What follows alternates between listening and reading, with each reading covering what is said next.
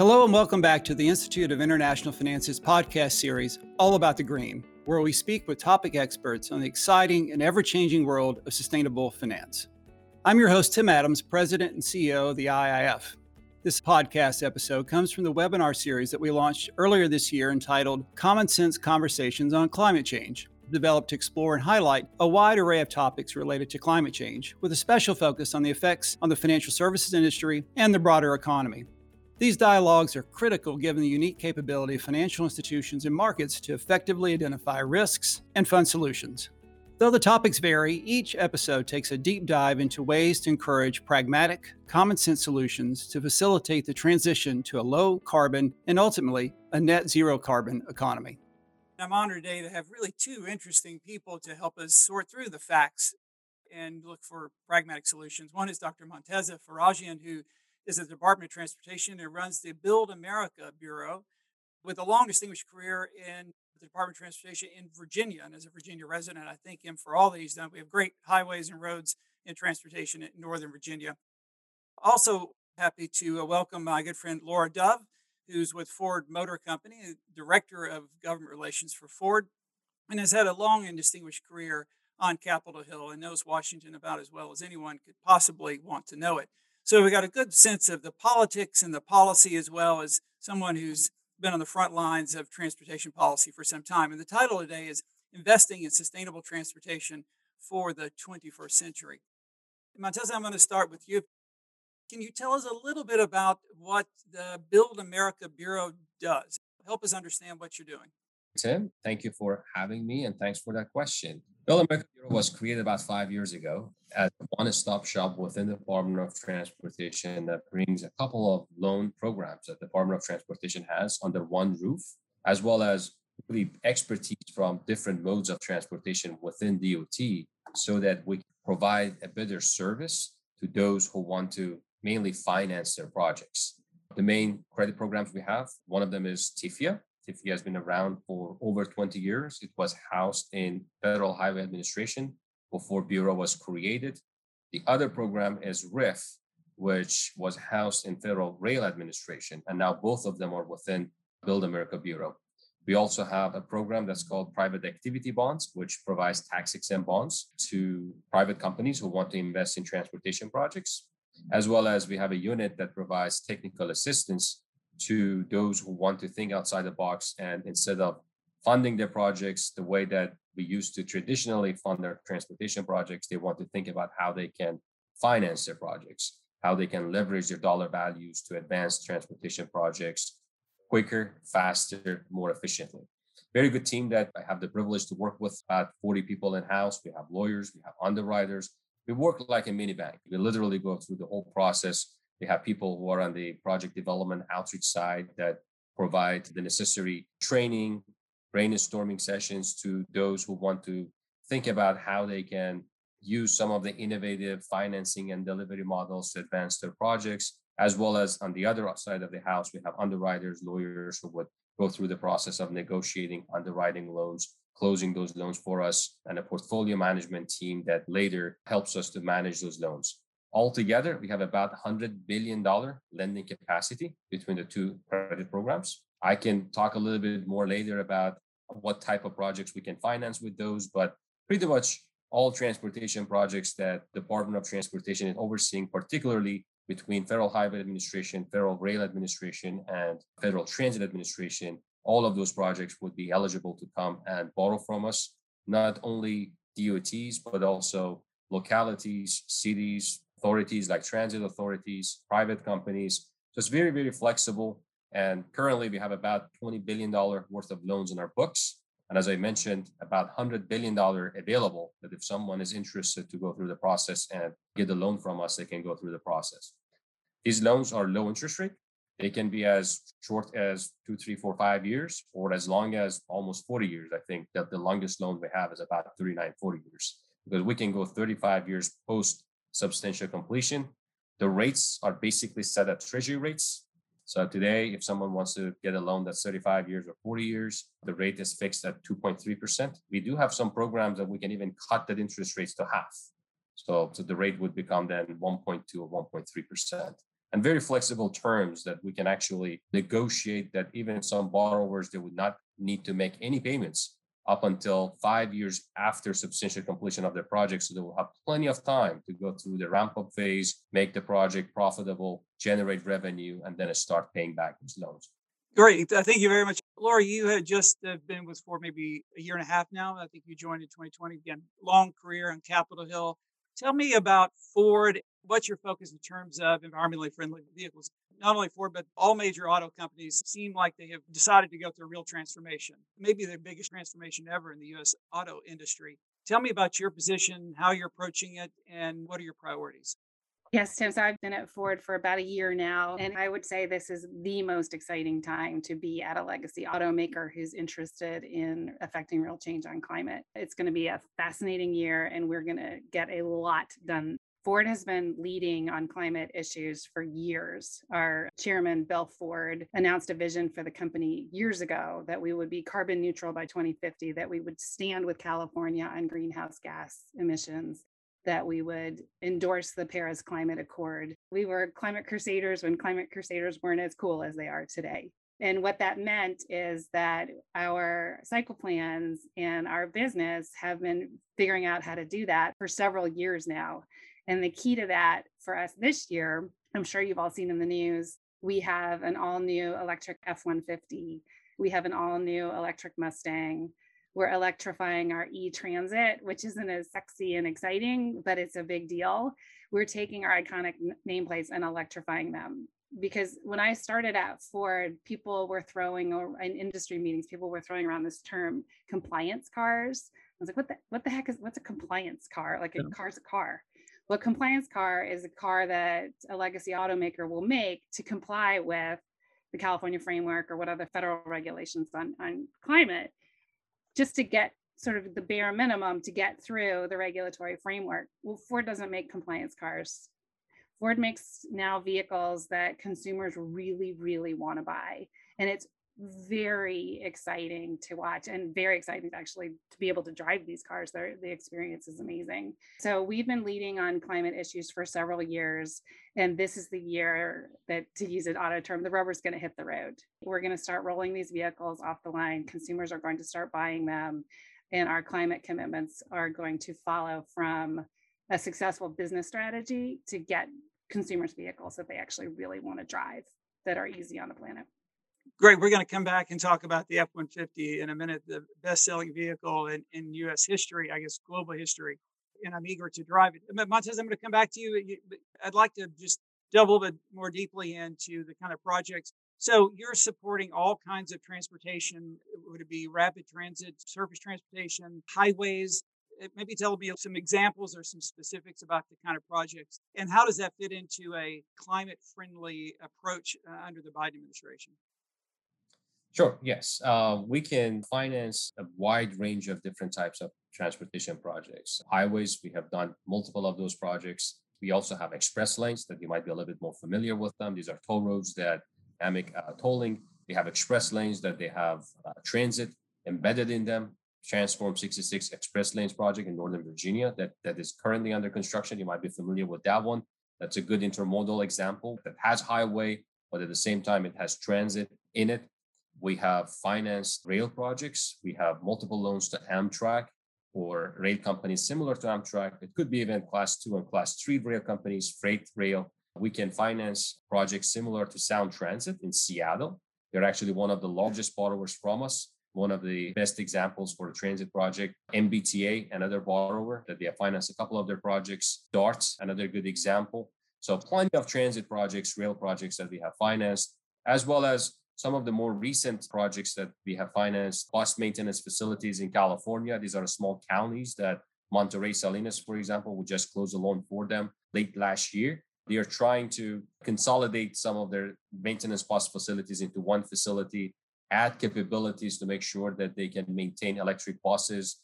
And, and those are the type of projects that we can, we can help counties or, or, or transit authorities to finance instead of renting. When it comes to clean energy, E V charging stations, for sure. We still have a couple of hurdles when it comes to legislation on what type, uh, based on the location, some of them may be eligible, some of them may not be eligible, but we're trying to work through that hurdle and, and, and make as many of them eligible as possible. As well as when it comes to resiliency projects, those are the type of projects that we can assist as well. Uh, there was a project in North Dakota that we gave them private activity bonds. It was a flood bay diversion project that was assisting transportation assets as well as some of the other assets. When it comes to electrification of buses, we can finance electrification of transit buses as well. That's another area that is eligible, and, and you're already in discussion with multiple potential borrowers who are, who are going through the process with us. We can also finance certain activities within ports, within airport terminals, as well as train stations. We have had a couple of uh, train stations that uh, that we have helped to finance. Monaghan Station in New York, that's one of our projects. I'm so happy that New York has a new train station. We used to take the Excel frequently, so any progress you can make there is certainly welcome. I want to go back to charging stations. So one of the pushbacks you hear, and certainly in the media, is why do we need to spend federal money on charging stations? You know, back in the twenties and thirties and forties, the private sector built gas stations. It didn't require federal subsidy to build gas stations. The private sector took care of it. Why do we need a public sector solution for charging stations?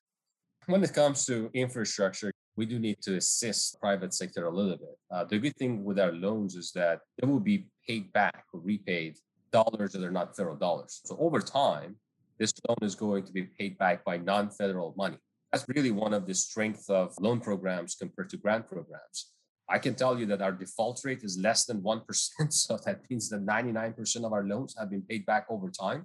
This is just a way to assist uh, both public agencies, localities, and private companies, because we're not only lending to private companies, we can lend to, to our public partners as well, to leverage their dollars and really go ahead, build projects that are good projects, projects that would generate a lot of benefits today, create economy of scale by bundling them in many cases, reduce the price, be able to create a network that otherwise would be really hard to create if you want to go and build them one by one when money becomes available. And then also save on construction cost escalation. One of the biggest advantages of borrowing these days is that if you can borrow at rates that are close to one or two percent, and go ahead and build your good projects today. I, I would emphasize that on, on good project again, because we're not definitely promoting bad projects to move forward and be built.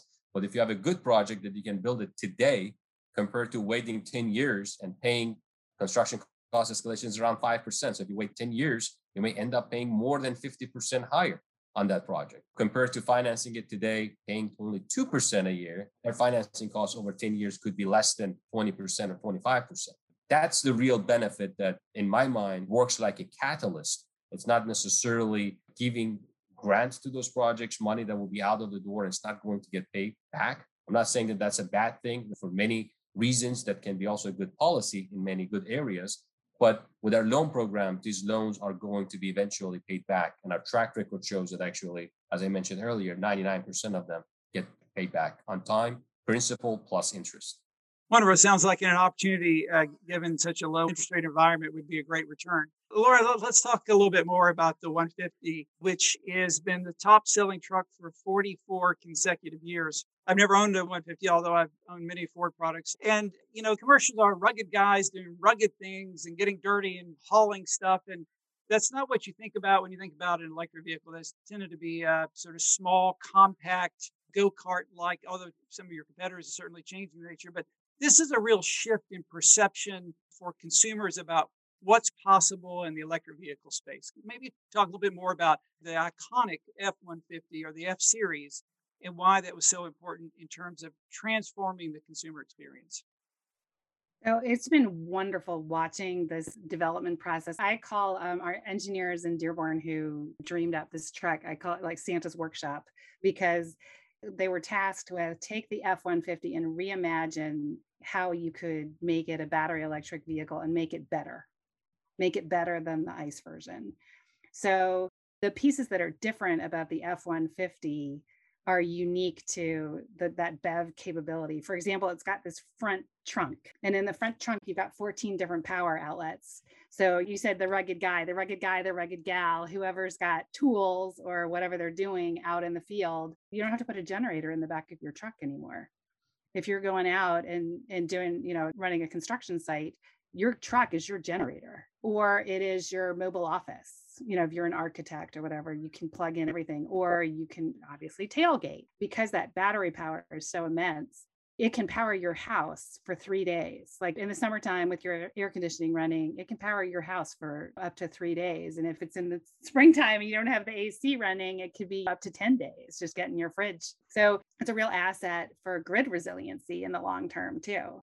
So they took this truck and they said, our customers love that it's built Fort Tough, that it's a real workhorse of a truck. What are the things that they're missing? What are they putting in the back of that truck that we could replace with functionality? And so they're using that battery to make it better and more functional for our commercial customers. And the response has been incredible. I, I saw something, publicly available information, that something like one hundred thousand pre-orders of the F one fifty that so far. It's been an amazing response.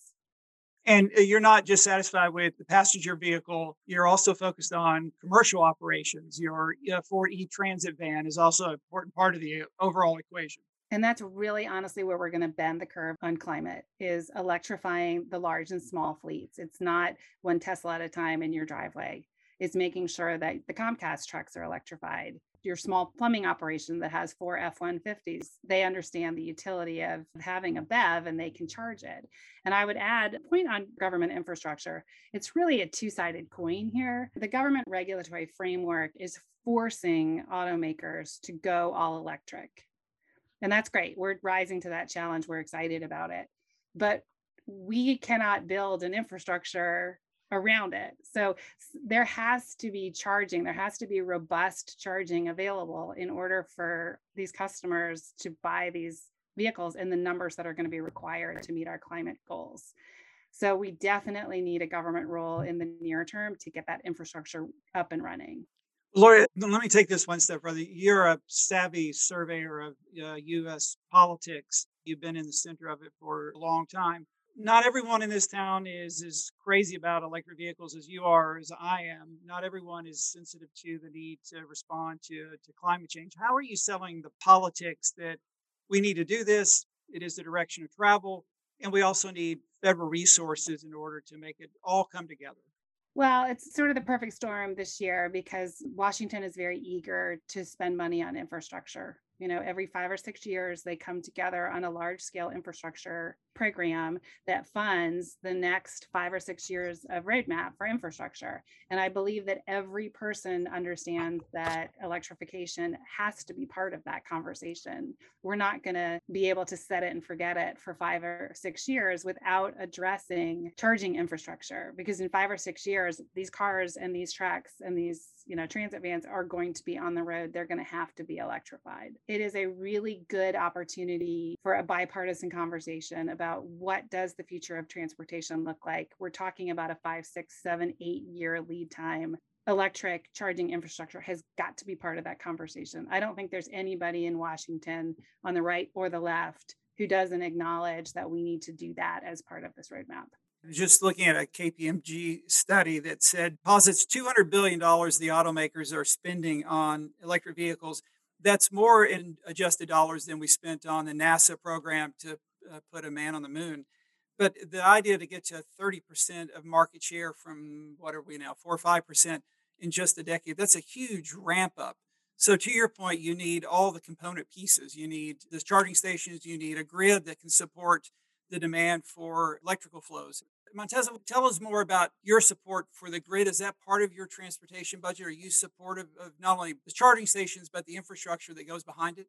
We definitely are in support of that. I'm glad that actually President Biden is priority on infrastructure, particularly green infrastructure, talking about electric charging stations, talking about the future of infrastructure, not only the electric charging stations, but also the roads, smart roads, because we're also facing autonomous vehicles that are coming to, to our roads. And we definitely need to build the infrastructure that is capable of supporting future needs, future technologies.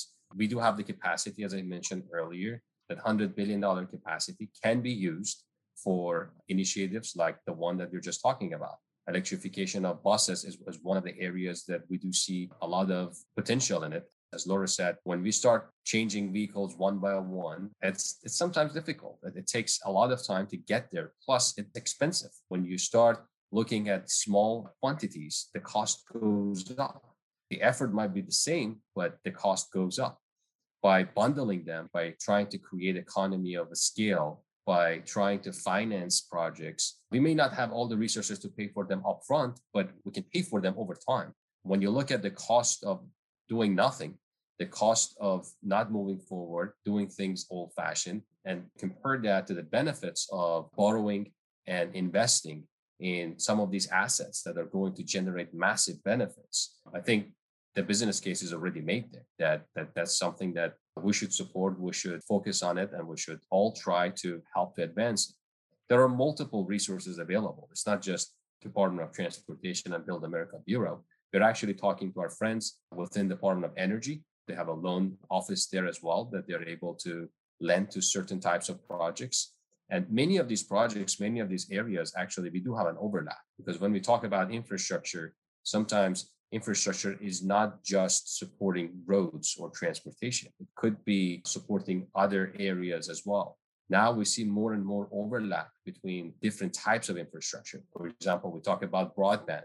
There is a need for broadband in transportation. There is a need for broadband in other areas as well. We talk about offshore wind farms. Just to install the equipment that needs to be installed offshore, you need different types of infrastructure to be in place, including ports. You need to make improvements in your ports in order to be able to take advantage of offshore wind farms. And that speaks to the need that more and more agencies need to come together, try to identify resources that they have available, and try to work with each other as partners in order to advance some of these challenging projects. Laura, uh, come back to you a little bit more about the politics and, and policy. What's your wish list when you see members of Congress and there's a bit of a wow factor and they say to you, this is great, what can we do to help? What's the answer, in addition to obviously building out the infrastructure, which, as you know, has a lead time of five to ten or fifteen years. We really need to start building the infrastructure now, which is why Morteza is so important to this discussion. Are there regulatory issues? Are there subsidy issues? Are there things that you want them to get out of the way that they're unfortunately distorting the market in a way which is unhelpful? So a couple things. We've had some real bipartisan progress on the charging infrastructure front. Senator Carper and Senator Burr have a bipartisan bill to extend thirty C in the tax code, and that's a tax credit for larger scale projects to really unleash the private sector to figure this out and what that looks like. So we've had a really good response on a bipartisan level on what that infrastructure piece looks like. The other thing that we've had a hard time getting um, regulators to focus on is, as you mentioned, autonomous vehicles. The regulatory framework for autonomous vehicles has been nascent and in its infancy for years now. And we really need some certainty that if we're going to start deploying A Vs at scale, we need some regulatory certainty. And we're hoping that this infrastructure package that would pass this year will set the stage for that. But we also need um, we need the Department of Transportation and N H T S A to go ahead and move forward with some of this A V regulatory framework so the private sector can actually deploy. And is there an issue between state and federal authorities? Obviously, California has been a leader for years in terms of percentage of vehicles sold have to meet certain standards. They really have been the tail wagging the dog. What about federal preemption, and how do you work with states that are uh, oftentimes a, a bit ahead of, of where Washington might be? So Ford sided with California several years ago and worked out this California framework. So we were the first legacy automaker, the first full line automaker to stand with California, and actually got in a, a bit of a fight with the Trump administration over this. So we are on board with that framework, and we are encouraging the federal government to implement the California framework because it's an equitable solution. And this seems like an administration that's much more likely to do that than the prior administration. There's, so there does seem to be some consistency between Washington and some of the states. Yeah, we have fewer headwinds now. Yes. Morteza, same question. There's some skepticism in Washington about climate generally, the, the need to decarbonize, the move to a greener environment, some challenges to what it is we're all attempting to do. How do you address the skepticism? Obviously, you do congressional hearings, you're meeting with members of Congress, there are others in the ecosystem here in Washington. How do you take on the skeptics, and what's your line of argument? Uh, Tim, change is always uh, something that people, especially in government, are afraid of. When you have done things the same way again and again and again, you would like to do it exactly that way because you have tested it, you know it works, and it's less risky. That's not something new. It's not just related to environmental stuff. Any issue that you want to think in a different way, you need to get people past no first, because that's the first thing that you always hear. Nope, it can't be done. And then try to get them to yes. And that's a process that takes time. I have faced that in my roles, both in Virginia and the current role as uh, Executive Director of Build America Bureau, in many, many different aspects. Climate is just one of them, as you mentioned, but just also trying to figure out how people can think outside the box and start thinking about financing. That has been a big challenge for me as well. What I found is education can play a key role, trying to explain to people what they're missing, what is the opportunity that they have in front of them, and by not taking action, how they are harming themselves and those that they are representing. In many cases, that has worked for me. And I've traveled to different states, talked to different D O Ts personally, because I didn't want to just sit in D C in my office and wait for them to call me. I actually wanted to go and talk to them in their own office, and that, that has worked. I can tell you that when I joined Build America Bureau, our pipeline was just two billion dollars of loans that we were able to close each year. This year, just after two years, our pipeline is twenty billion dollars, ten times higher. So that approach of just trying to talk to people directly and try to explain to them how things can look like if they are willing to think outside the box, think differently, that's very helpful. The other piece that I found is, is a big obstacle is having internal resources that can give you the right information and enable you to analyze the right information, particularly when it comes to making decisions, thinking about uh, which direction you want to go, what option do you want to select, both as what option do you want to select on the policy side, what option do you want to select on project delivery side or project funding or financing side. That resource, internal resource that would enable some of these folks to think differently is something that, in my mind, we need to invest in. It's not all about that ultimate goal, the shiny goal that we want to achieve. It's oftentimes about what are different steps that we need to go through it to get there. And everything starts with planning. Everything starts with studying. Everything starts with taking your time, spending resources, evaluating different options that you have fairly, equitably. And that's that's the area that I, I want to emphasize. I think that the project planning, project development phase,